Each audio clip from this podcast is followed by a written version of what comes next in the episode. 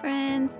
Welcome to Raise to Rise podcast, a place where we discuss bite sized wisdom nuggets with easy to follow practices to live a better life. I am your host, Mital Patel, a parenting junkie, Ayurveda enthusiast, and an advocate of conscious living.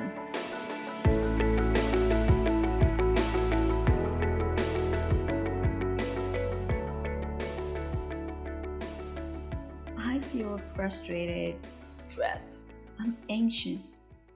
I am scared for my kids' first day of school. Are you one of those parents who is so who feels so rushed by the life and exhausting and busy and stressful because of life's circumstances and which causes you to feel I am frustrated, stressed, burnt out, anxious, etc., etc. Are you one of those? Or are you one of those who says, hmm, they do X, Y, and Z, which makes me feel A, B, and C? Yes, does that sound familiar? Well, welcome parents because the school is starting, or some of you already have kids in school, and I get it beginning of the year is always that time where everything feels like it's triggering. And we think these triggers are coming from outside or from our kids' behavior. But in reality, every trigger arises because of a wound from within. Yes.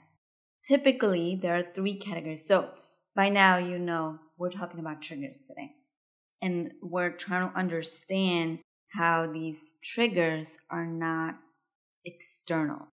Typically, there are three categories that triggers can fall into. One is it's about internal feeling or an internal trigger state, or it could be number two, it could be a behavior by our loved ones, like kids, spouse, friends, family, that creates a reaction externally. Or the third one is a feeling about life in general or life circumstances that create a triggered state. So these are typically three categories that triggers can fall into. But our conditioning leads us to believe that our triggers come from the outside. And that's why we continue to suffer. But the reality is triggers only come from within us. It's from a wound, which comes from a childhood. So it's the only story that gets replayed over and over from an outside sources that we mistakenly refer to as our triggers. So triggers only exist on the outside because they exist on the inside. So we know a lot of triggers are going to pop in now as the school, you know, beginning of the school, whether kids are not getting up on time or they're not getting ready on time or they're not packing their lunches. We have to go to work. There is so much, right? There is going, this whole life circumstances is gonna, just gonna pop in right in front of us. And, and this is the time where we can actually notice our patterns and understand that yes, triggers are coming from within me and actually do something about it. Because this this is the time when these triggers leads us to the frustration and anger. At least for me that's how it shows up. It's the anger. And when i don't want to show up the anger outside i normally take the anger inside which is as harmful as taking the anger outside on the other parties. Rather, we need to learn to take the anger, you know, somewhere else. Like literally take the frustration out. It doesn't have to be with someone or, you know, onto someone, or you don't even have to take within. So let's get back to the triggers. So these triggers are actually, these are, the, they, they're always like a role. It's a beneath role, which is about the false self, as Dr. Shefali explains in her Awaken um, family book. It's always about the the role that we recreate from childhood. It's about the mask that we have, you know, we have worn it for so long. And these triggered states are the signs that we're actually in a false self state and we really need to do something about it. And so every time these triggered state ignites the false self that is founded on fear. Yes, it's always about the fear because fear is trying to protect us and it just shows up as triggered and this way we just lash it out in terms of, you know, anger and we think that it's coming from outside. And it's always about that fear of not being good enough, fear of not being, you know, it's always like, I am not good enough, or she's not good enough, or this is not good enough. It's always about that fear that ignites the false self and, of course, you know, triggers us. This not good enough actually further boils down to like I'm not being competent enough, or I'm not being validated enough, or I'm not being worthy enough, I'm not achieving enough. So, for example, um, public tantrums, right? So, when we're in public and if our child is having tantrum about wanting a toy or, you know, a piece of candy or just, just, just crying for something, that actually triggers us in that moment. And what comes up? It's that that uh, false self that comes in, which comes with the fear. And it's about, I am not a good enough parent. I can't control my child. What are people? There's a fear that what are other people going to say about me as a parent? Right? So it's again, it's coming as like, I am not good enough. It's not, it's like, I am, I cannot parent my child. So it's like, it's about not achieving enough. And so understand from this example that the trigger is never about the present moment. Because when during, for example, again, during public trans, trans um, tantrums, it wasn't about the child or it wasn't about what's happening right now. It's, it wasn't about the toy, but rather the fear of not being good enough comes up.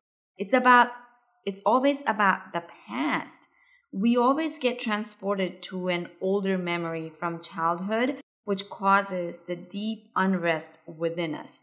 And this unrest creates a desire to control the situation, and the control comes out in a form of anger.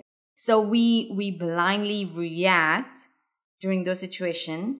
That means, so understand that we are not in the present at that point.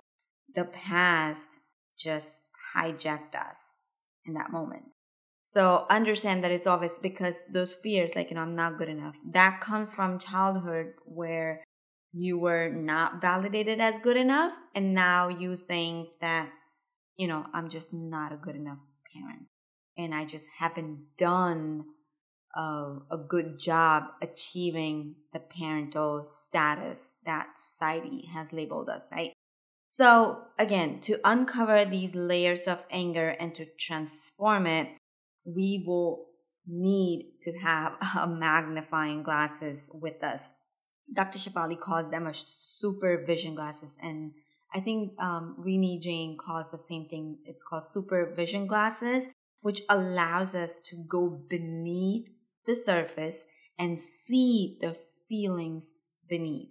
And we really need to use these glasses for our children as well as for ourselves. So, for example, again, with that public tantrum, if we had these supervision glasses, what would we do?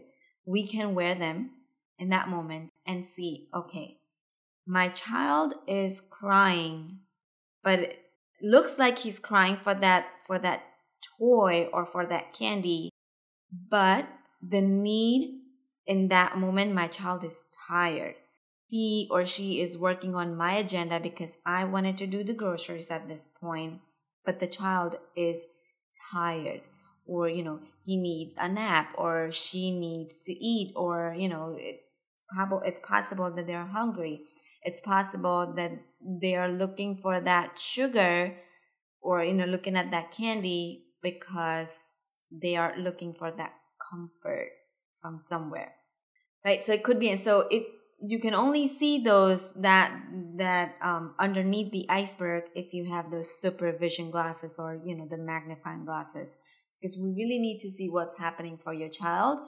But at the same time look at wear those vision glasses for yourself.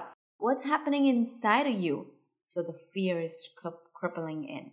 But that's coming from the past. What is the present moment? Present moment is i am trying to do groceries. My child is crying looks like my child is tired and this is the situation's not going to work out. What's next? Do what's appropriate for you. Do what works for you at that moment, right? So I really wanted to um, bring up this that once we uncover the feelings and you know for for us as well as our child we can remind ourselves to be you know to be more empathetic and patient and detach from the madness of control we don't need to be contr- we don't need to be in control well we need to be in control of ourselves. We don't need to control our child or the situation.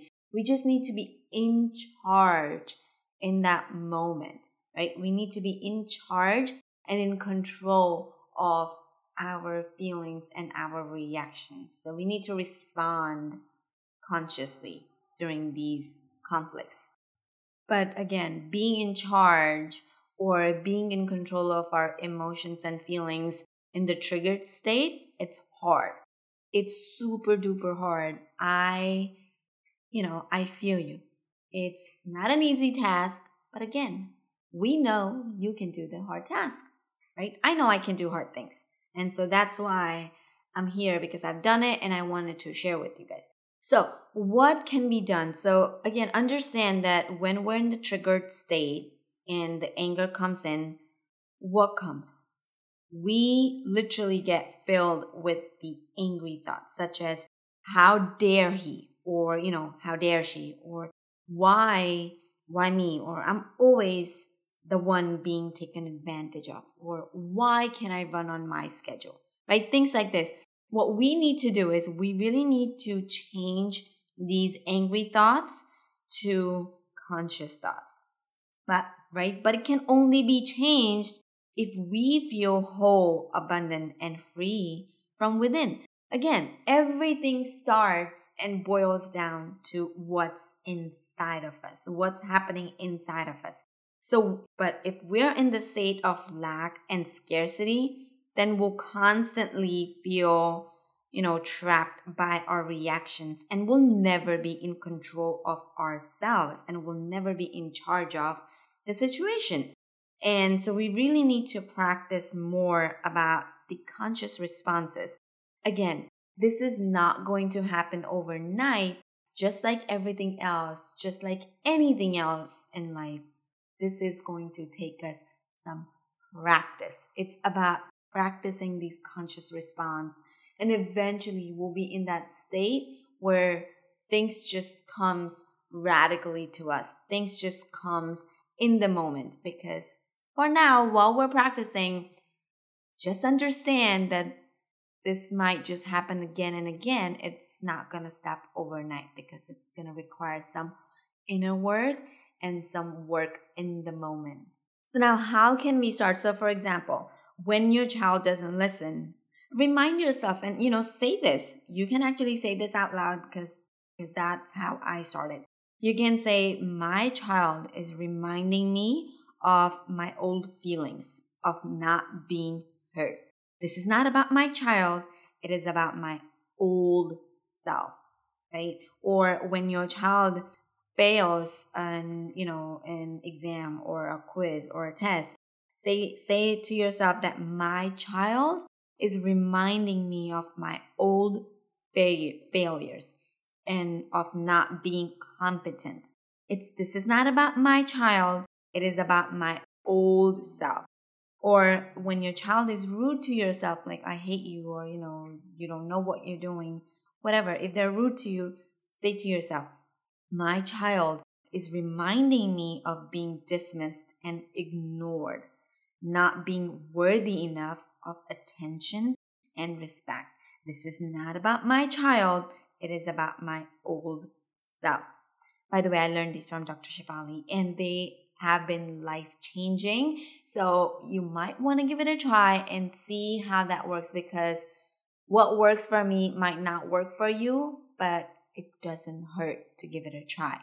And you never know, it might work for you. So, again, just a reminder that anger is present because we are impatient for the change, but don't know that the change is something within us, right? So the encoded message that's, that the anger or the trigger state gives us is that help me. I want to change. I just don't know how. But hey, you know how now. So pause this episode again, go back, listen to everything again, start practicing, start telling yourself that this is not about my child, it is about my old self. And take care of your inner child needs, which will help you take care of your child needs. That's it for this week's episode of Raise to Rise. Be sure to sign up to our email list at risewithmital.com and join us again next time for more wisdom about life, kids, and everything in between. I am Mital Patel, wishing you happy raising and rising.